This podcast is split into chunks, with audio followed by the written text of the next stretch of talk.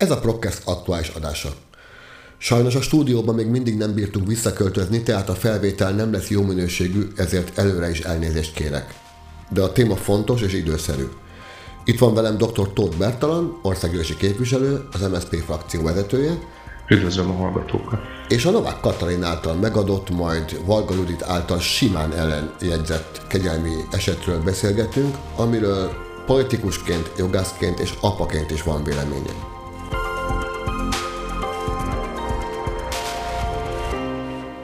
Beszélgetésünk pillanatában még nem tudjuk, hogy az esti tüntetés mekkora lesz, vagy milyen hatással bír, és én szívből reménykedem abban, hogy mire ez a felvétel hétfőn vágott verzióban felkerül a csatornára, addigra már okafogyottá is válik, mert hétvégén valami történik, akár az, hogy a két fideszes politikus nő végre felelősséget vállal. Az ügy szerintem mindenki által ismert.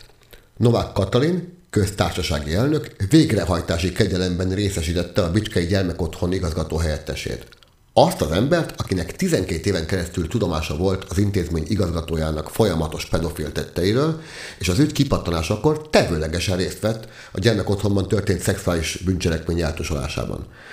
Ezt az embert ezeket a bűncselekményekért első és másodfokon három év négy hónap börtönre ítélte a bíróság. Ebből még kilenc hónap volt hátra, amikor a köztársasági elnök kegyelemben részesítette felfüggesztette a maradék büntetés letöltését, amit egyébként a kormánypárti sajtóban megjelent infok szerint már nem is börtönben, hanem házi őrzetben töltötte, teljesen elengedte a közügyektől való eltiltást, és ami a legfontosabb, mentesítette a büntetett előélet alól.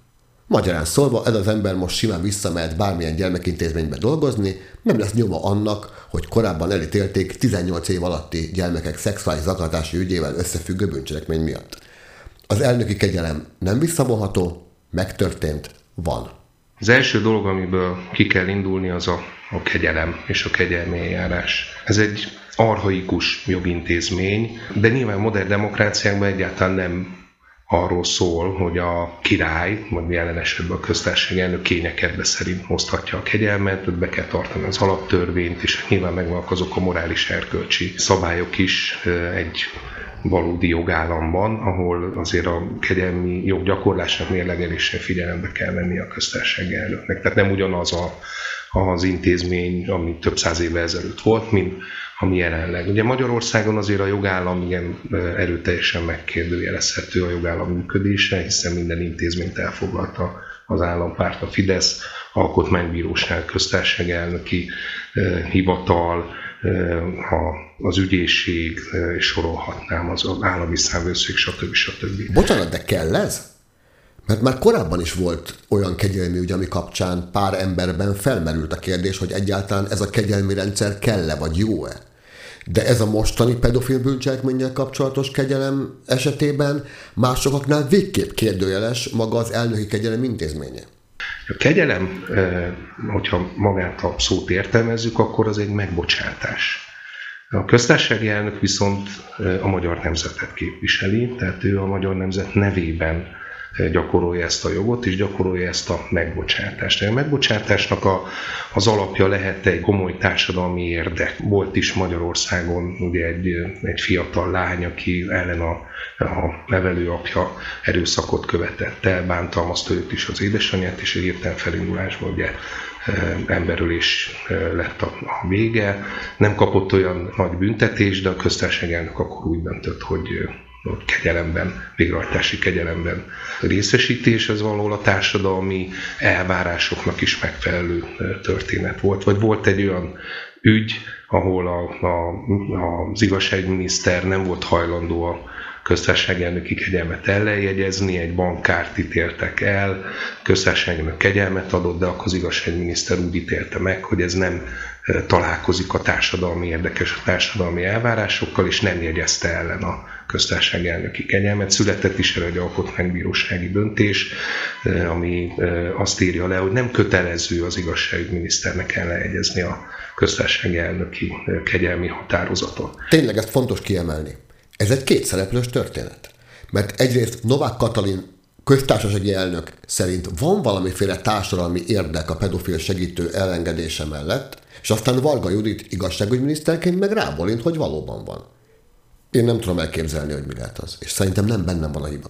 Tényleg az ember újra és újra végigolvassa, végighallgatja a történetet több mint tíz éven keresztül gyermekotthonban, gyerekekkel szemben, gyerekotthonban legkiszolgáltatottabb gyerekek élnek, akiknek egy gondoskodója van az állam, tehát az államra vannak rábízva, és ott intézményvezető szexuálisan zaklatja és szexuális bűncselekményeket követel a gyerekekkel szemben, és ezt az intézményvezetőt védő igazgató helyettest kegyelemben részesítik. Én semmilyen társadalmi érdeket nem látok ebben, és nem látom, hogy mitől lehetne ezt a tettet megbocsátani. És azért azt is szeretném kiemelni, hogy itt nem csak arról van szó, hogy ő hallgatott erről, és nem arról van szó, hogy ő védte az intézményvezetőt, hanem részt vett abban a kényszerítési cselekményben, ahol az egyik tanút, az egyik feljelentőt arra kényszerítették, hogy írjon alá egy hamis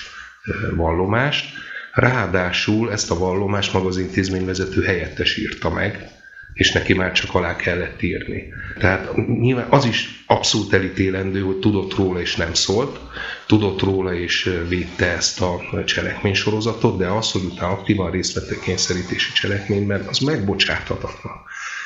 Volt ugye nem olyan régen egy közvéleményt borzoló kegyelmi eljárás, ugye a terrorcselekmény miatt elítélt Budaházi György és társai részesítette kegyelembe. Ugye ott azért megszólalt, hogy mi volt ennek az indoka, és ugye arra hivatkozott, hogy olyan hosszú ideig tartott maga az eljárás, ami, ami olyan érdek, ami az, nyilván az ő értékítéletük, én abszolút nem értek ezzel egyet, de az, az idő múlásra, hosszú bünteteljeles időszakra gondolva adta meg ezt a kegyemet. Most itt, itt milyen indok lehet? Mire alapozható egy megbocsátás? És ráadásul, ahogy említettem, a köztársaság elnök ilyenkor a magyar nemzetet képvisel, magyar nemzet egységét, ugye ez az alaptörvényben a köztársaság elnök legfontosabb feladatai között, itt, itt, itt egyszerűen érthetetlen döntés született, és hát maga, ugye, ahogy említettem, az eljárásrendben is, ugye az igazságügyi miniszternek a felterjesztése, az előterjesztése, ott most speciál nem tudjuk, hogy ő igenleges vagy nemleges előterjesztést tett, tehát hogy javasolja a kegyelembe való részesítést, vagy nem javasolja, de a döntést, a határozatot ellenjegyezte, Ugye az alkotmányjog ezt úgy értelmezi, hogy ezzel a kormány az igazságminiszteren keresztül átvállalja ennek a döntésnek a politikai felelősségét. És ezt tette meg Varga Judit, aki nyilván tisztában volt, hogy milyen ügyről van szó, tehát egy pedofilt védő, egy kényszer, kényszerítési cselekményben résztvevő, elítélt kegyelmét, kegyelmi határozatát jegyezte ellen. A politikai felelősség egyértelműen az övé, és egyértelműen az Orbán kormányé, mert hogy a kormány átvállalt ezt a politikai felelősséget. Nyilván ez a politikai felelősség ez a parlament irányában áll fenn. Ugye ezért döntött úgy az MSZP frakciója, hogy kezdeményezi azt az eljárást a köztársasági elnök, ez a megfosztási eljárás, ami vagy bűncselekmény elkövetése kapcsán indíthat a köztársasági elnöke, vagy az alaptörvény megsértése kapcsán. És ennek az alaptörvény megsértések is megvannak a jogi alapjai, mert önmagában már a, a, még a Fidesz által kilencedszer még nem módosított alaptörvényben, és a gyermeki jogok kiemelt védelemben részesülnek a, és testi épség, stb. stb. Tehát abszolút védelm alatt van, és mondhatnánk, mondhatnánk egy csomó olyan nemzetközi szerződést, amelynek részese Magyarország, de a Fidesz, hogy a 9. Gránit Szilátságú alaptörvény 9. módosításánál még erőteljesebben külön fejezetbe emelte be a gyermekek védelméről szóló szabályokat. Na most azzal, ugye, hogy a felvezetőben is, és te is elmondtad, hogy mentesítette a foglalkoztatástól a eltiltás, mert abban is részesül, hogy mentesítette a büntetett előélet joghátrányai alól, tulajdonképpen visszaengedte abba a szakmába, visszaengedte arra a területre, ahol akár gyermekekkel is foglalkozhat. Az ügy kipattanásakor a mérhetetlen elképedésem és dühöm után egy kérdés motoszkált a fejemben, hogy ki ez az ember, akit ennyire menteni akar a Fidesz? Mit tud? Kinek a kie?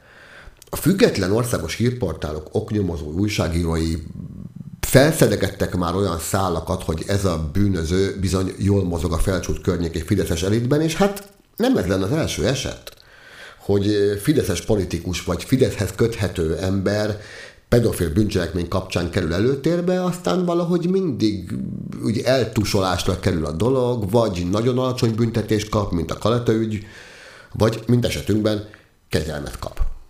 Biztos vagyok benne, hogy valamilyen hatalmi, politikai indok van emögött, mert más, más nem lehet.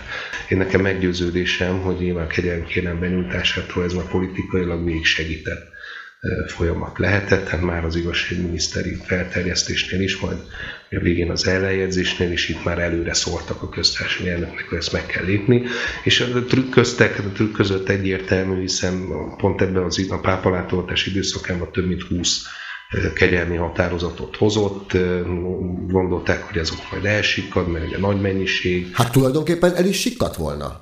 Arra abszolút játszhattak, hogy ez sosem fog kiderülni, hiszen a köztársasági elnök kegyelem sosem nyilvános információ. Ha azt maga az érintett nem veri nagy dobra, lásd Budaházi ügy, akkor sosem tudjuk meg. Vagy pont ezért volt a Budaházi ügy kiszivárogtatva, hogy ezzel a pedofil kegyelemmel ne foglalkozunk, ezt most így nem tudom. De ebben az esetben pusztán azon múlt, hogy kiderült az egész történet, hogy a kegyelmi kérvényen egy időben még folyt a kúria felülvizsgálati eljárása, tehát a harmadfok. Amikor ez lezárult, akkor a kúria végzésébe belekerült, hogy időközben kegyelmet kapott. És ez a végzés pedig felkerült a bírósági határozatok gyűjteményébe, több száz dokumentum közé, ahol valakik meg kiszúrta. Tehát három véletlen egybeesés kellett ahhoz, hogy egyáltalán tudjunk erről az ügyről nyilván a bíróság nem véletlenül írta be, tehát nyilván ilyen felülvizsgálati eljárásban az ilyen határozatot rögzíteni kell, de a kúria eljárását ez nem akadályozta, tehát a kúria elutasította a felülvizsgálati kérelmet. Tehát három bíróság mondta ki erről az emberről, hogy bűnös. Három. És ugye itt, itt most megint felvetődik egy kérdés, hogy mennyire erősíti a bíróságba vetett bizalmat. Igen. Ez az ügy a köztársasági elnökön túl a bíróságokba és az igazságszolgáltatásba vetett hitet is nagyban erodálja. És amiről sajnos keveset beszélnek a politikusok, hogy ez az esetek kiderülésének is nagyon árt. Mert nagyon-nagyon rossz üzenete van az áldozatok felé. Legyen szó gyermekkori zaklatásról, vagy gyermekkori erőszakról. Az áldozatban ez egy iszonyatosan mély nyomot hagy. El sem tudjuk képzelni, hogy ez mit okoz egy gyermekben, és hogyan hat fiatal felnőtt korától egészen élete végéig. Legyen szó gyermekkori szexuális zaklatásról, vagy gyermekkori erőszakról, az áldozatban ez egy iszonyatosan mély nyomot hagy. El sem tudjuk képzelni, hogy mit okoz ez egy gyermekben, és hogyan hat rá fiatal felnőtt korától egészen az élete végéig.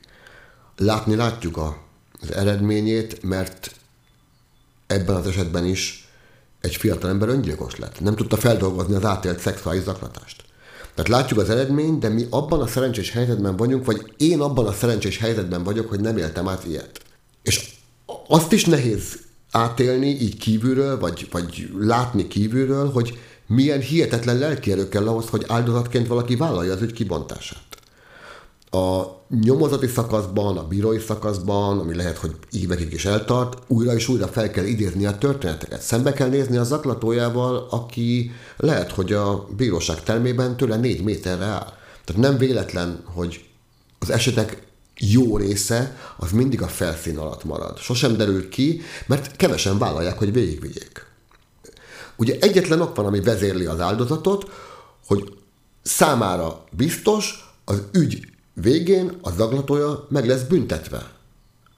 Meg lesz büntetve azért a szörnyűséggel, amit vele tett. Erre most tessék, meg lett büntetve, csak utána simán szabadon engedték. Ez szerintem azt üzeni az áldozatoknak, az eddigieknek és a jövőbenieknek is, hogy nincs értelme küzdeni az igazságért.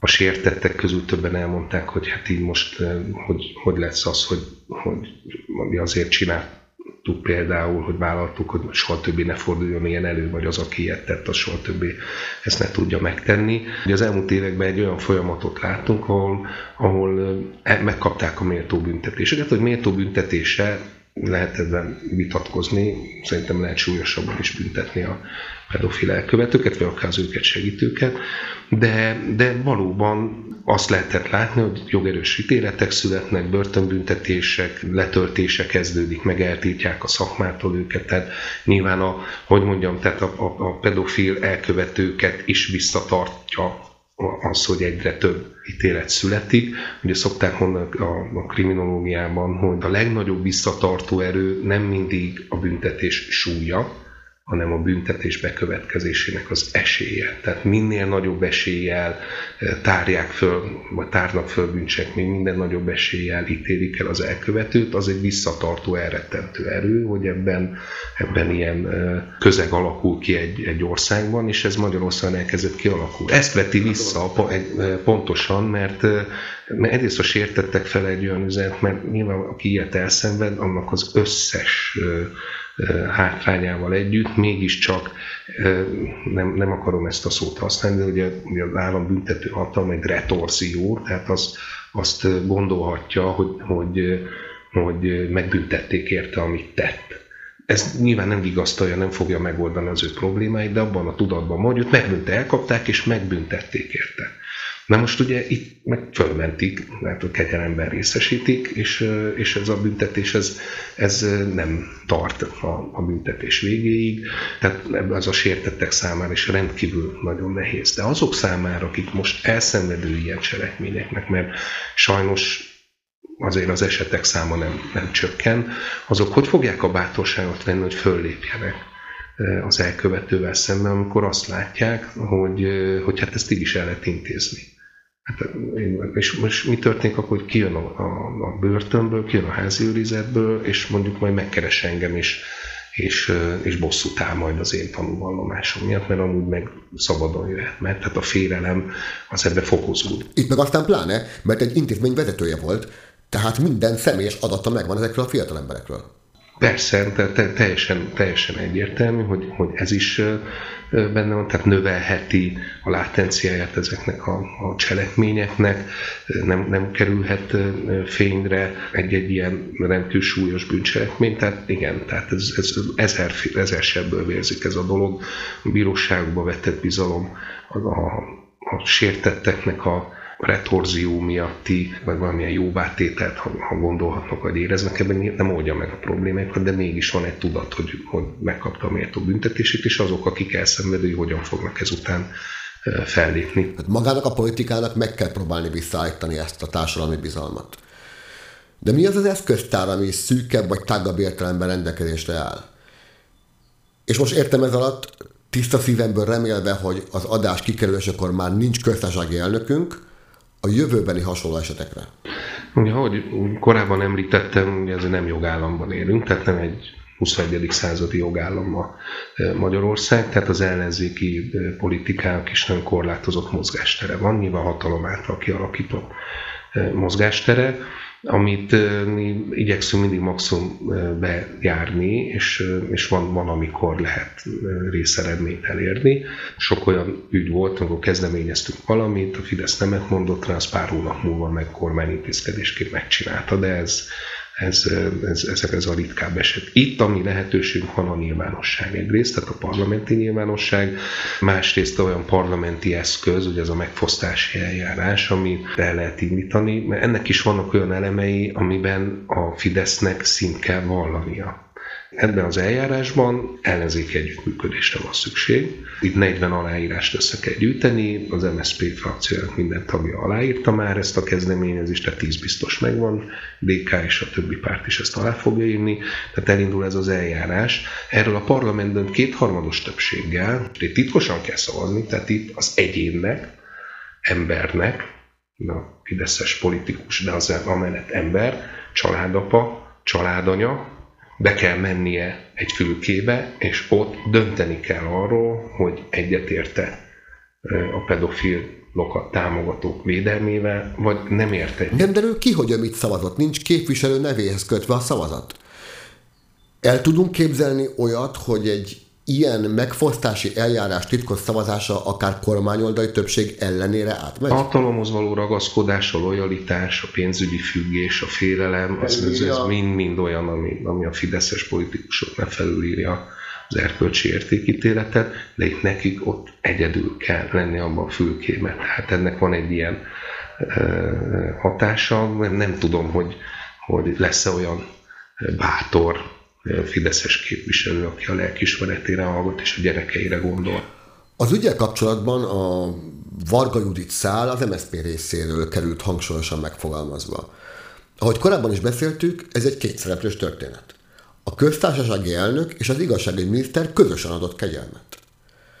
A Varga Judit akkor, amikor ezt aláírta, az alkotmánybíróság szerint is a kormány nevében vállalta a politikai felelősséget egy pedofil segítő büntetésének eltörlésében. Miközben meg a kormány pont az ellenkezőjét kommunikálja, sőt, az ellenzéki politikát, az ellenzéki politikusokat vádolja pedofil segítéssel. Teljesen nonsens módon. Azt a trükköt szokták alkalmazni, hogy behoznak egy olyan jogszabályt, ami amivel mi is egyetértünk, hogy a pedofilia elkövetőkkel szembeni büntetőjogi szabályoknak a szigorítását hozták be, akkor mi egyből nyilatkoztunk, hogy természetesen az ellenzék ezt támogatni fogja, az MSZP is támogatni fogja. Azonban a Törvényalkotási Bizottságon beleraktak egy módosítóként egy csomó olyan dolgot, hogy ami az LMBTQ mozgalmak elleni gyűlöletről szólt, amit viszont meg nem tudtunk támogatni.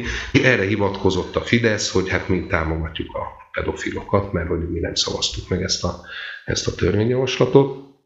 Na most egy olyan volt igazságminiszter eh, parlamenti képviselő, Varga Judit, aki készül az Európai Parlamentbe, és ugye a Fidesznek a fő politikája, érvelése az Európa, Brüsszellel, idézőjelbe Brüsszellel szemben, hogy hát ott, ott, ott védik a pedofilokat Brüsszelben is, és eh, ennek a politikának a, a megtestesítője majd az Európai Parlamenti lista vezetője Varga Judit, aki elejegyezte egy pedofil támogató és egy kényszerítési cselekményben elkövetőnek a, a kegyelmi kérelmét, és a elejegyzésével ő is részt vett a kegyelemben részesítésben, tehát ő vezeti majd ezt a listát, és majd képviseli elvileg Magyarországot az Európai Parlamentben. Tehát ez az, ami számunkra teljesen elfogadhatatlan, és erkölcsileg teljesen, erkölcsileg és politikailag is lenullázza Varga Juditot, tehát mi azt követeljük, hogy kerüljön le a Fidesz listájáról a hallgatók nem látják, de mi egészen közelülünk itt egymás mellett, és érezni lehet, hogy miközben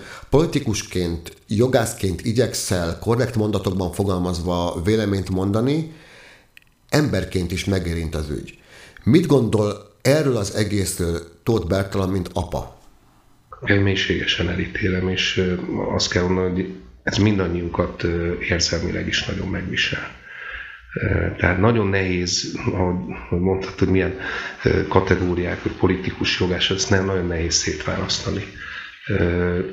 De itt is az emberek a saját érzelmei mellett egyszerűen felfoghatatlan, hogy olyan emberek vezetik ezt az országot, akik számára egy ilyen cselekmény megbocsátható apaként is így gondolom, politikusként is, jogászként is, ezek megbocsáthatatlan bűnök, és az államnak leginkább arra kéne törekednie, hogy ilyen ügy ne forduljon elő. Tehát nem a végén kell elítélni, meg a végén kell kegyelmet adni neki, ne forduljon elő. Nekem van tapasztalásom arról, hogy az intézetekben nevelkedő gyermekek mennyire kiszolgáltatottak. Totálisan. Az egyetlen dolog, amire számíthatnak, az az intézmény, ahol vannak, és annak az intézménynek a munkatársai, alkalmazottai. Tehát maga az állam. Viszont azt látom, hogy a jelenlegi kormány inkább leépíti ezt az ellátórendszert. A szociális szférában iszonyatott dolgozók bérezése, az intézményrendszer összedőlőben van, és amikor egy civil szervezet megpróbál segíteni bármely szociális területen, inkább azt is támadják. Úgy vélem, hogy az MSZP-nek, mint ellenzéki és szociáldemokrata pártnak feladata valamit próbálni tenni azért, hogy a nevelő otthonokban nevelkedő gyerekek sorsa javuljon, és megfelelő védelmet kapjanak. Abszolút, ezt különben a költségvetés elfogadással minden évben megtesszük. Tehát olyan költségvetési átcsoportosításokra teszünk javaslatot, ami pont az ilyen intézményeknek is segítség lehet. Nyújtunk olyan jogszabálytervezetet, ami a szigorú büntetésről szól. Tehát megragadunk minden olyan alkalmat, amiben be tudjuk mutatni, hogy ez egy súlyos társadalmi probléma, és ezt kezelni kell. Ezzel talán el tudjuk érni azt, hogy a hatalom is elkezdjen foglalkozni ezzel. Igen, ezzel a kérdéskörrel foglalkozni kell, hogy javuljon a gyermekvédelmi rendszer, és javuljon a nevelő otthonokban család nélkül élő gyerekek helyzete. Megszűnjön az ő kiszolgáltatottságuk. Mert szerintem pont ez a kiszolgáltatottság a melegágya számos őket érő bántásnak, beleértve a szexuális bűncselekményeket is. De a jövőbeni változások ezt a mostani esetet már nem törlik el nem csinálják vissza a 12 évig tartó szexuális visszaélést. Nem szüntetik meg azt a traumát, ami számos fiatalembert egész életében végig fog kísérni, és végig is kísér. És főleg nem törlik el ezt a kegyelmet, amit a Fideszes köztársasági elnök és a Fideszes igazságügyminiszter adott egy pedofil segítőnek. Én nagyon remélem, hogy a délutáni esti tüntetésnek lesz ereje és lesz hatása. És valahol abban is reménykedem, hogy legkésőbb jövő hét első napjaiban Novák Katalin és Varga Judit végérvényesen eltűnik a politikából és a közéletből. És ebből a szempontból már az sem érdekel, hogy ezt maguktól teszik, vagy a főnökük szól rájuk, mert a mérések alapján ez már árt a pártnak. Én köszönöm szépen, hogy elfogadtad a meghívásunkat. Én is köszönöm szépen. Tőled hallgató pedig azt kérem, hogy iratkozz fel valamelyik platformon a csatornánkra, a jövőben is lesznek még fontos témák, érdekes vendégek. A mai adás is a FEPS, az Európai Progresszív Tanulmányok Intézete támogatásával készült.